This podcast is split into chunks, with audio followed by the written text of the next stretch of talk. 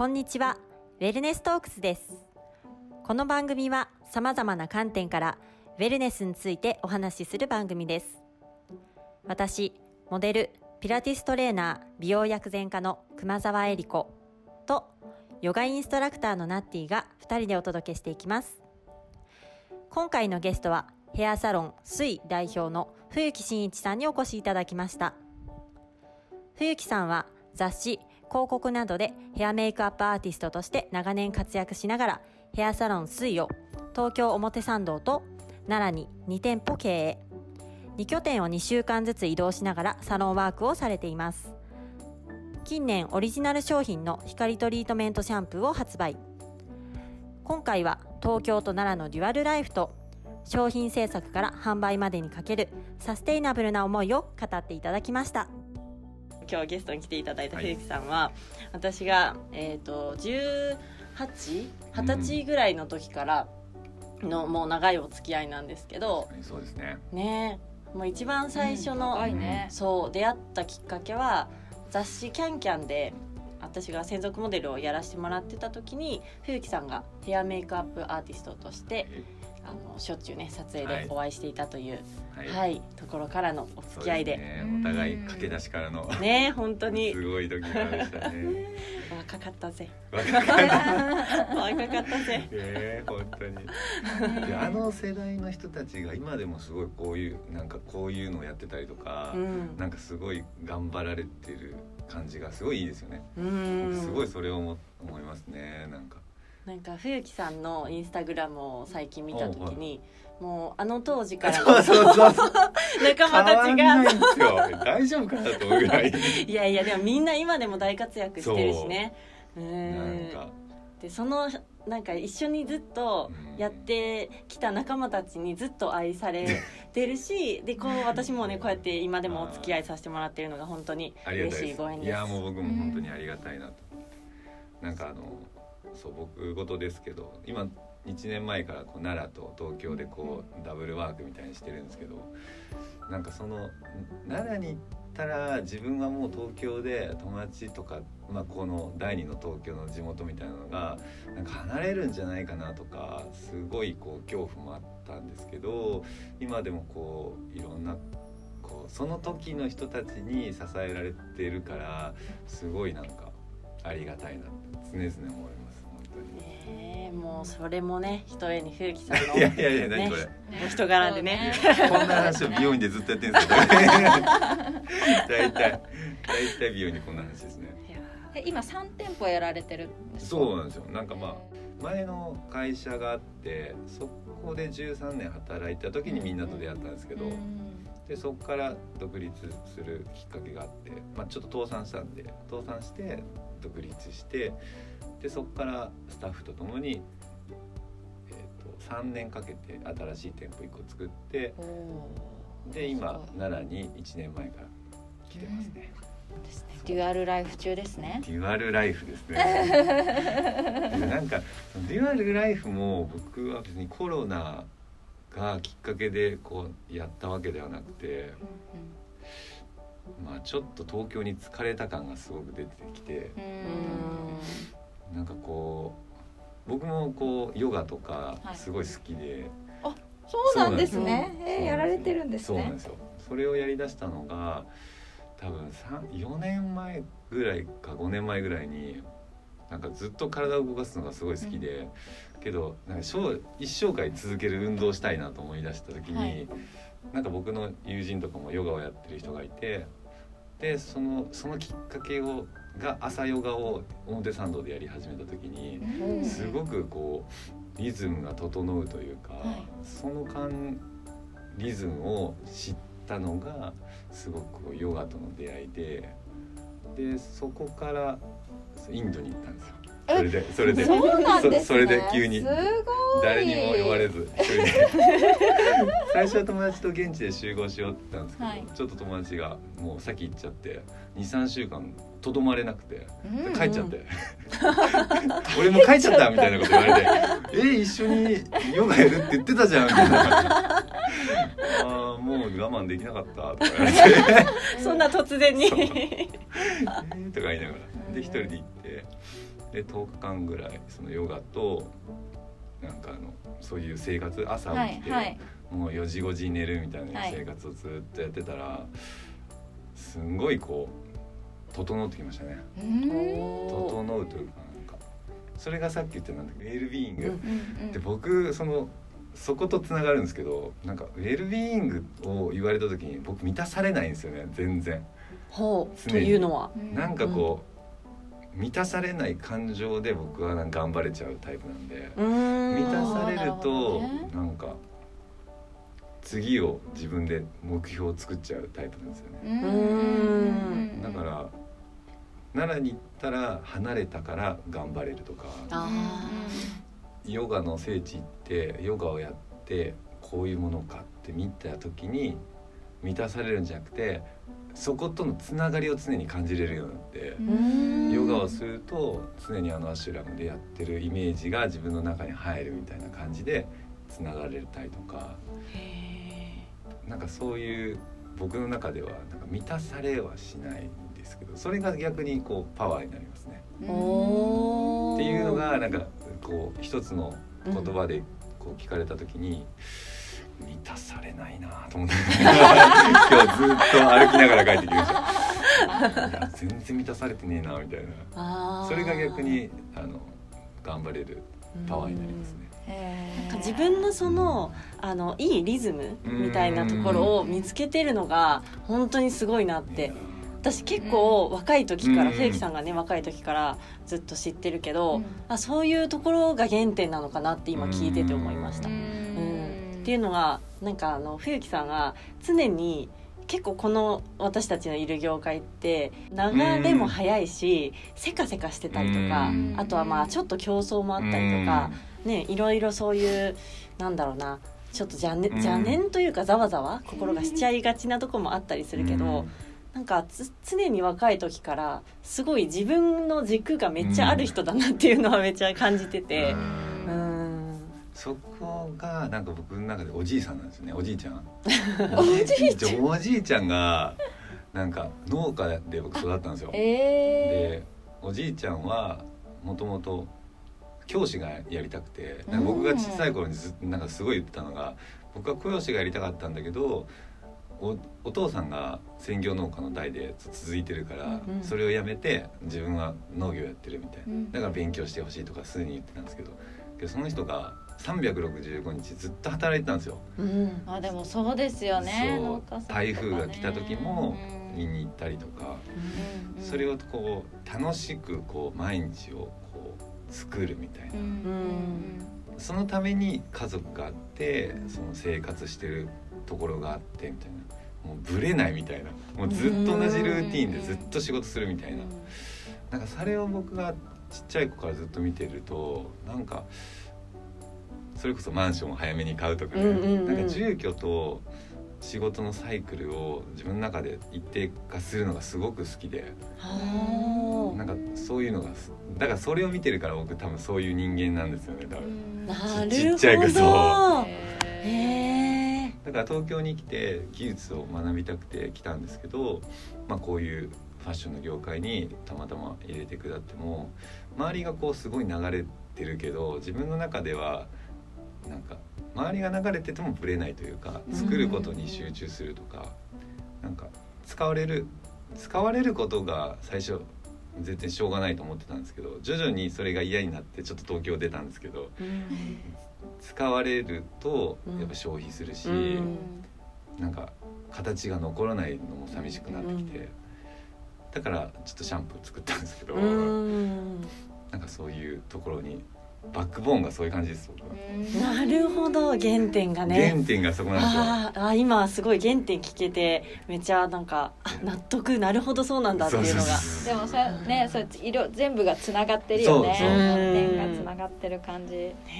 人の性格って多分やっぱちょっとバックボーンというかね、幼少期のあれがちょっとずつ残ってうん。今に形成されてるところがあるじゃないですか。うんまさに僕がこうちょっとこの話とかをこうなんとなくイメージした時にどうしても過去の話が多くなっちゃうしそういうターニングポイントになるような人が結構多いかなっていうのを感じてどこなんかだらだら喋ろうかなだらだら喋るしかねえいやいやいやいやいやいや。えー、面白いね本当になんか。そんな感じですね。でも農家さんって本当にすごいですよね、一日うんなんかこう多分仕事として捉えてたら、うん。あのー休みたくなる時って絶対来ると思うんですけど、多分全然違うマインドですよね、そこってね。毎日こうもう当たり前うん。育てるのがもう当たり前だからね、全然そのオフィスワークしてる人でねうん。結構、はあ明日も仕事かみたいな、うん。そんなねうんマインドになることも私もねあの昔あったんですけうど、ん。ね、そうじゃないところですよねそう。もう次元がね。うん。常にウェルビーイングしてるっていう。そうやうね、おじいちゃんもすごい仕事その農家を辞めた時にすぐ亡くなっちゃったんですよね、あそうなんやそうなんですよ。うんなん。か農業をもう危ないからってなった時にすぐ亡くなられて、うん。それと同時に息子が生まれたんですよね。ほう。最近やっぱそういう輪廻転生みたいなのもすごい感じますね、循環してるね。循環してる感じがすごいしますね、うんうんでおじいちゃんだから最近僕も奈良に帰ったらなんかお墓に行くようにしたりとか、うんうんうんやっぱりちょっとずつ先祖のことをなんか大事に思ったりとかう思うようにその概念的な輪廻みたいなうん。とことか、結構地球についての話とかねよくあの冬木さんと喋ってたりとかするんだけど、やっぱりそういう輪廻的な概念が結構自分にフィットするから、ね、ヨガもなんかインドでのヨガがまたフィットしたりっていうのそうだね、ねうん、きっと。インドの哲学とかうん仏教の考えとかねあのつながってるからね。私もそうです多分同じ感覚な気がする。うん。こんな感じじゃなかったんですけどね。徐々にこういろいろやっぱこう荷物を取っていくじゃないけど、うん。シンプルになっていけばいくほどやっぱこ大事で、うんここはいらないなとか。うんで大事にしないといけないものは何なんだろうってなるとやっぱりそういう気持ちだったり、うん先祖だったり今シャンプー作ってるけどそのうんシャンプーのおじいちゃんみたいな感情で生産するものに責任を持って作りたいなってそう思ったんですよね。素晴らしいですね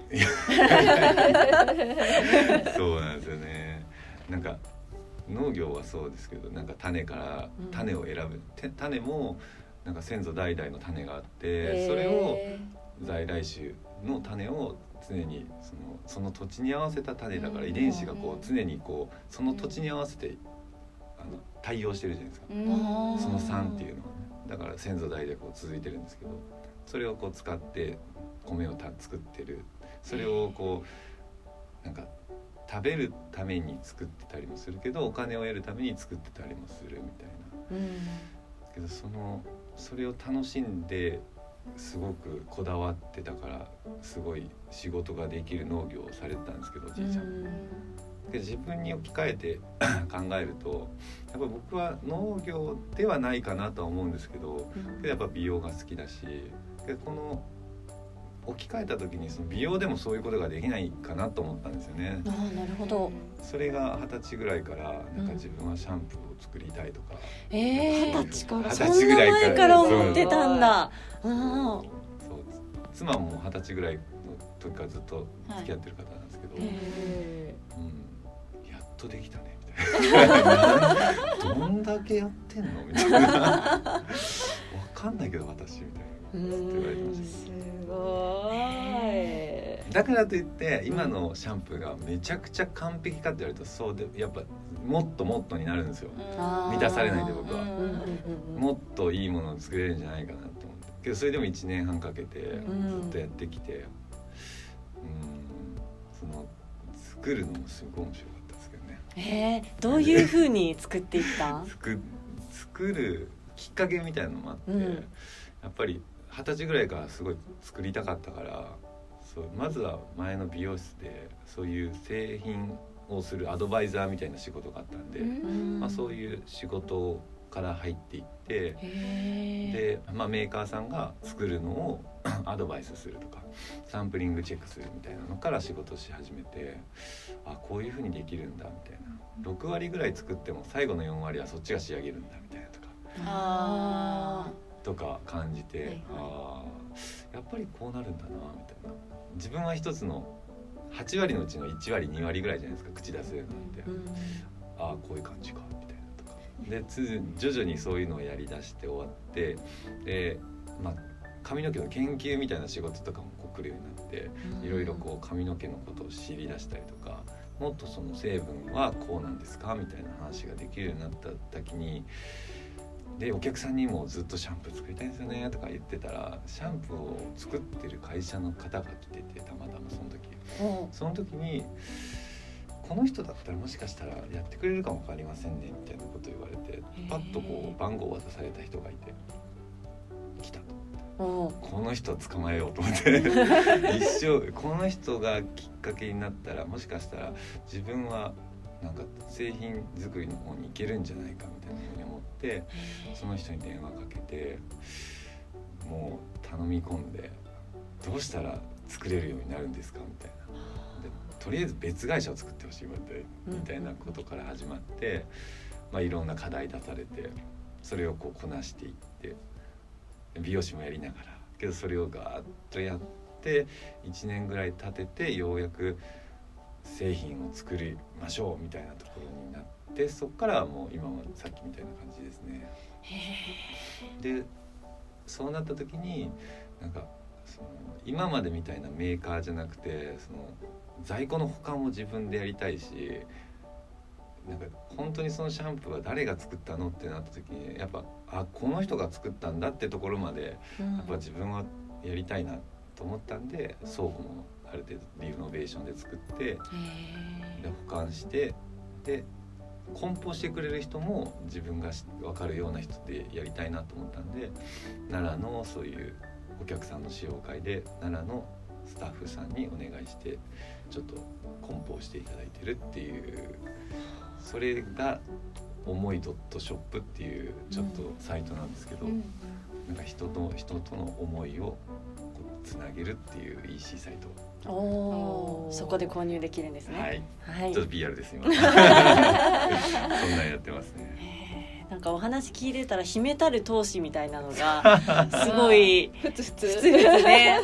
感じますね。うん、でもそのなんかあんまりわーみたいなねメラメラみたいなボホンみたいな感じはいつも受けなくてすごいなんか虎視眈々とというかうんなんかなんだろう。なんかそのバランス感がすごい私にはないからうん。ある意味憧れる部分でもあるしすごいなっていつも思う。できないんですよ。言っててもできないから。え言わないとできないけどできないからなんかあんまりそんな大それたことは言えないなって思っちゃうんですよ。けどやりたいっていう。やりたいとそれのバランスがそうさせてるのかもでもやりたいことをね実際にね、あの成し遂げてますからね。すごいですよ。素晴らしいですね。けどやっぱそれはスタッフがやっぱいいてやっぱ僕髪も切るんでそれをサポートしてくれるスタッフがやっぱ何人かこう周りにいてくれてその人たちがやっぱ理解してくれてこうさしてくれてるっていうのはすごい感じますよ。だからその人たちにもそのそれこそなんか生きがいじゃないけど、うん。会社僕も一応会社やってるんでできるだけその会社としてもいいバランスでなんか働いてもらいたいなって常に思いますね。うん。そのねシャンプーとか開発されてるんですけど、髪のうん。ウェルネスってどういうふうに基準とかあるんですか？あーそれが僕シャンプーを作る時になんかコンセプトを作ろうと思って、はい。でまあその地球環境に良くするのはもう大前提で髪の毛の最高のなんか質感って何なんだろうって自分の中でやっぱと解いて。はい。それをこう考えたのが頭皮がやっぱりふわっと柔らなんていうんですかね浮く感じというかシャンプーして痒くなることってあります？うんうん。昔あった。あった？うん。あんまりシャンプーをこうこだわってない時代とかはは結構あった気がする。うん。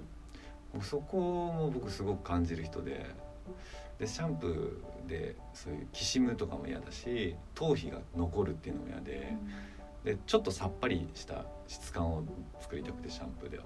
そこにすごいこだわりましたね。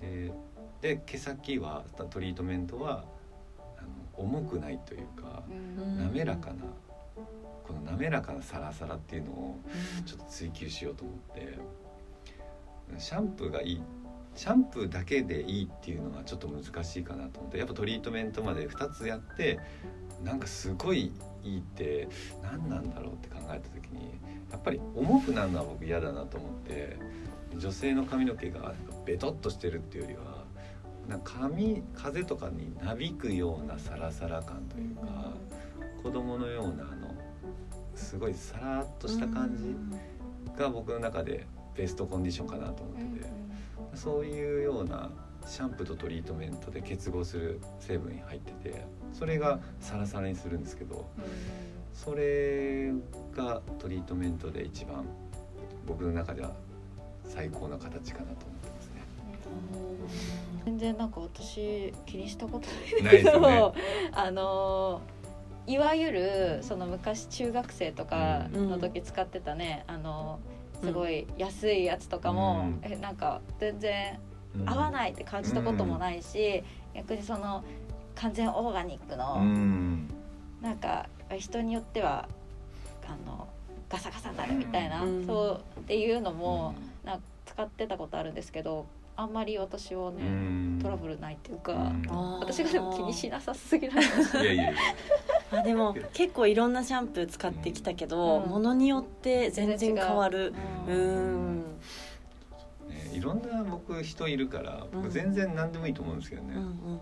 けどそれこそもなんか農業でいうこの生産者から買うみたいな、うんうん僕そういう感じが大事かなと思ってますね。なるほどね。顔が見える。とかうねん。なんか安心して物を食べるみたいな感じうですよね。んこの地方のこれが食べたいっていうような感じで僕は奈良の天理市でシャンプー作ってるんですけどその地域の人にあの生産してもらってる梱包してもらってるし作ってるからそこを応援してくれるようなるこう流れみたいなのを作りたいんですよね。すごいですね。もう地域活性そうそうもね。うなんかそれがなんか海外とかいろんなところ行った時になんか自分の生まれた故郷を大事に思うとかう、ん日本の国を大切に思うみたいな、そういう感覚を30超えた時にすごく大事に思えてきて、うんそれがなんか東京っていうより自分の中でやっぱ奈良が生まれてきたところだし、うん大事にしたいなって。で自分が東京で頑張ってきたからこそうん。奈良にこう恩返ししたいなっていうのもあって。へでそういう感じかーうん。かっこいいですね。もうフィールドが次にな。次に行ってる感じ。全然全然。ね、基本的にはみんなもうなんかもう個人のレベルで結構ねあの生活を、まあ、特に東京に住んでたらね、そういうこう自分に一生懸命で、なかなかねそうやってじゃあ故郷活性化しようみたいな考えにはまだね 至る人は少ない気がしますけどね。言ってるだけですかね。やってるか実行してるから。実行してるのが素晴らしい。なんかきっかけとかあったんですか？奈良にもう一回魂が戻るみたいな。三十31過ぎて。子供が結構大きくてあそうなんですか？子供が3人いるんですけど。ええー、7歳と5歳と2歳の。で7歳の子がサッカー好きで、うんうん、公園でサッカーできないんですよね世田谷。ああかそそういうなんか本当に子供となんか触れ合う場所がお金を出してするものなのかとか、うん。周りに気を使って遊ぶべきところなのかとかーうん。なんかその価値観ですらなんか違うなと思い出して。うん。うんなんかそれを奈良に帰ってそれあんまり便利じゃないですけど僕は全然便利じゃなくてもいいんでうん。それよりそのやっぱりこの空間じゃないけどやっぱ生まれてきたところをやっぱ大事に思ってほしいなとか自分が川遊びしたところで息子がまた川遊びしてる時にあこの川はずっと何十年もあり続けてるものなのかなとか。だとしたら僕が子供がこう同じものをしてまたこのもまたこの土地で子供を産むってそういうふうにしてすこの土地がまだあり続けた方がいいのかなとか。うん。なんか自分が死ぬ場所を選ぶんだって感じです。なんあー。うん自分の意思でね。そう。うーん。で妻も二十歳の時から付き合ってるから関西の人なんで、うん。まあ、いつかは帰ろうって言ってたんですけど、うん。それがその子供が小学校に入るタイミングが去年の4月かうん。あーそっかぱり子供をきっかけで、うん。もう一度自分の人生も、うん。まあ、子供の人生も考えるっていうのはね、結構聞く話やなってうなん私自身がまだ子供がいないんで、うん。ちょっとそこの経験とかうん。思いにはまだ至ってないんだけどうん。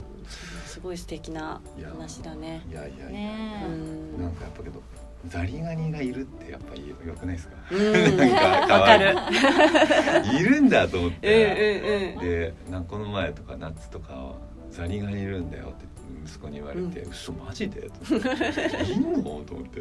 で「取ろうよ」とか言われて。うん。どうやって取んだろうと思って。で糸とスルメを持って行ってうん。頑張ってこうやって釣ってた。釣れたみたいな。うんこのテンションの上がり方はうん。なんかやっぱこういうのがいいなとか。うん。なんかうん。なんかすごくこう便利になってきてるし、うん。SNS もすごい流行ってきて、うん。全てがつながってるけどなんかやっぱ大事にしなければいけないものみたいなのやっぱあるじゃないですか、うん。人としてみたいな、サスティナブルもそうですけどね、うん。やっぱりそういうところにもつながってくるのかなと思っちゃうんですよね。うん。綺麗な川を大事にしようとか、うん根本をね。うん。うん。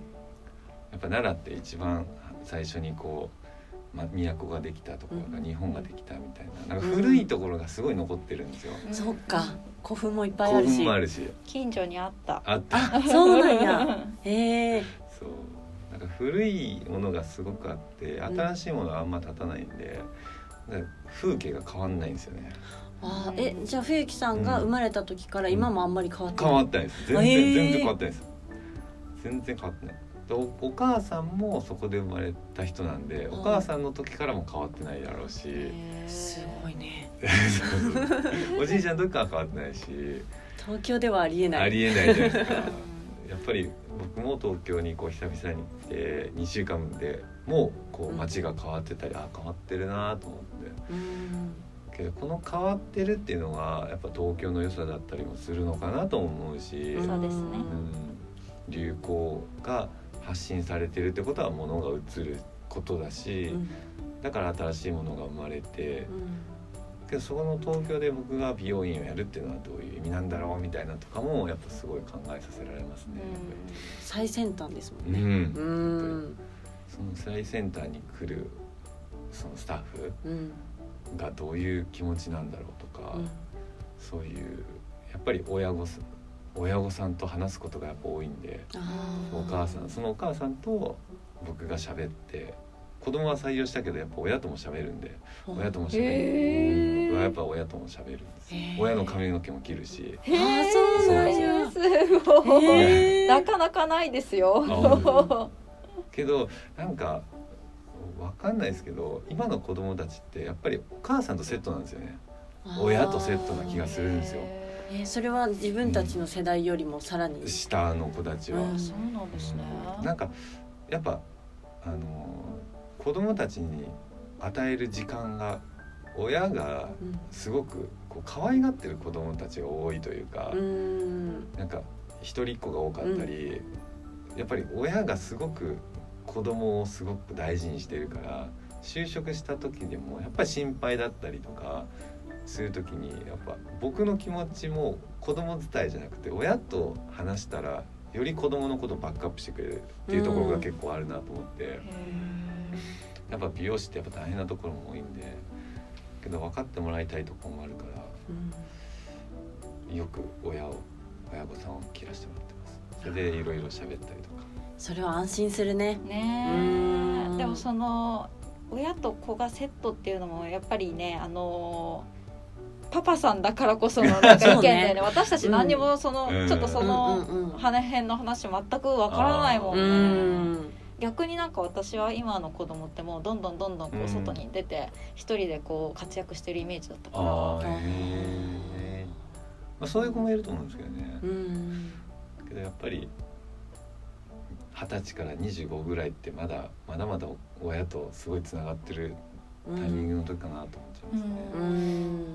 娘さんとかだったらよよくお母さんと連絡取り合ってたりとかああそうね。する人が多いかなと、確かに自分が子供の時うにん。二十歳ってもう大人やんって思ってたけど、うん。でも実際二十歳に自分がなった時うん。に全然子供やしう、んね、やっとなんか大人になってきたかなっていうのを自分がちょっとずつ実感したのって、うん私の場合278うん。とか、そうそれぐらいだったのね私の場合はなんだけど、だからまあね世間一般的にも二十歳って言ったらまだだいぶうん。親とつながってるのかなっていうのはうん。なんとなくイメージできるところではあるかなって。ね。うん。で東京来たての時とかでなんかちょっと大変だった時とか親とかに電話とかしめっちゃ電話してしてでしょ？めっちゃ電話してた。へー。わかるな。うん。やっぱねそういうのがやっぱ今でもやっぱあるのかなと思うとうん。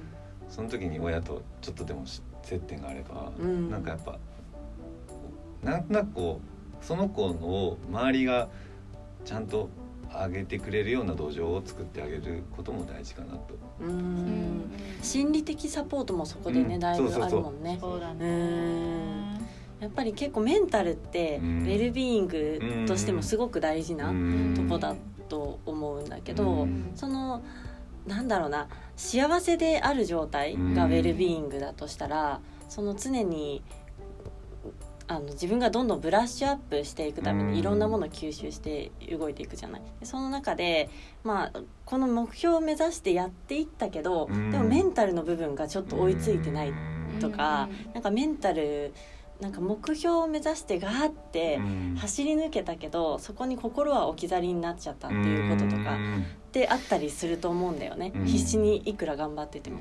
だからそこでメンタルがこういいバランスでこう追いついてきてたらすごくより豊かな状態を保っていけるなっていうのは感じますね。うね。ん。僕は自己肯定感がすごい大事かなと思ってるんですよね自分の中では、うん。ウェルビーイングで言うと僕そは、やっぱりそういうふうにみんな頑張られてるけど結果が出なくてもなんかそういう頑張ってるのをやっぱ応援してあげれる土壌とかがやっぱ今はすごく大事なのかなって思うんですよね。うん。なんか美容師になりたいって思っただけでもすごく夢があるわけじゃないですか一個。うん決めてるっていうね。だからそれをやっぱり今の美容師ってやっぱすごく辞める人が多くてなんかそれも寂しいし親御さんもそれを決めた時に応援してあげようって思われたからそういうげお金を払って学校に連れて行ってあげたりとかしてるからだそこと本当に働くって切るまでにやっぱ3年ぐらいかかっちゃうんでその3年間はやっぱ大変だから。うんやっぱりそこを理解して作っあのその人を作ってあげるじゃないけど頑張ってもらいたいなっていうのはすごい会社をやってて思いますね。え今はちなみに奈良と東京ってどれぐらいのバランスでいるんえっとですか、15日15日ですね。おお半々や、半々でうんやってますね。半々でやってみて、うん。その始める前と始めそれをやってる今とって違いありますか？やっぱ東京が逆にあ楽しいなと思えるようにもなれましたね。ある東京の良さに気づけるもう一回気づけたというか。こんな僕でもまだやっぱ使ってくれる仕事があるんだっていうふうに思えたのも一つの嬉しさだったりもするしそれに気づかせてくれたのはすごくありがたいなと思いましたね。やっぱり東京でもいろんな人がいるのに、うんやっぱ半々でも僕をにオファーを来てさせてくれるっていうのはすごいありがたいです素からだからそれに応えたいなってやっぱ思うんで、うん。そのためにやっぱ勉強しようかなっていう気持ちにもなれたし、うん。でそれをやるとまた15日間でめっちゃ疲れて奈良に帰ると、その23日その東京の疲れが抜けないんですけど、うん。23日後にめちゃくちゃ元気なんですよね。これがそこれがめちゃすごく感じるところで、でそっちで生活してるとやっぱり東京の流行が客観的に見えて、うん。あこういうのがまた流行りだしてるんだなとかっていうのが見え出すと、あ自分もやっぱ作りたいなっていうふうに思うとうん。それで東京に来るといいモチベーションなんですよねまた。あーめっちゃいいバランスですね。うん。それはすごいありがたいで奈良でもお客さんがいてうん。髪の毛を切らしてもらってるからその切ることは同じなんですよ。人が違えども。デザインするということは。だからそこは楽しくさせてもらってますね。そういう感じで僕は今ちょっと回っていますかね。へえ。そのデュアルライフを始めるってなる時って結構勇気が。勇気いりましたね。ね。いりますよね。だからこそなんかもう東京をある意味こんな僕は受け入れてくれないかもわかんないからコロナ前だったんで、うん。こんな状況でもなかったから、でそれでもあのお客さんがいる限りは東京に来て頑張ろうと思ってた感じですね。うー。んけどそれ以上にやっぱ僕がもう東京でべったりでし生活しながら仕事するっていうのはちょっと難しかったですね、うーん。心的にも。うんありますよねそういうターニングポイント的なうん。もう自分の中でもうここをなんか突破したいみたいなうん。心の中の突破したいみたいな時ってありますよね。うん。すごくそういう。けどそこでなんかうん。最低限お金がなくなったとしても自分の中での一番の価値って何なんだろうってなった時に、やっぱり家族だったり、うん自然の中にいるってことがすっごい大事だなと思ったうんんですね。なんかつく東京のようなものを作るのと奈良で自然を見るのってなんか作られてるようだけど自然で作られてないじゃないですか。うんあれ四季の変化とかっていうのが、なんかそこがなんか尊いなと思ったんですよね。作れないものっていうかけど美しさはそこにすごい深くあるなと思えば思うほどここにインスピレーションを受けるものはすごいあるのかなとかうん。それはあのサグラダ・ファミリアみたいなああいうあれもすごく植物をイメージして作られたみたいな。やっぱり自然の中にそういうクリエイティブな物事っていうのはすごく入ってるんじゃないかなって常に思ってるんで。う。ん。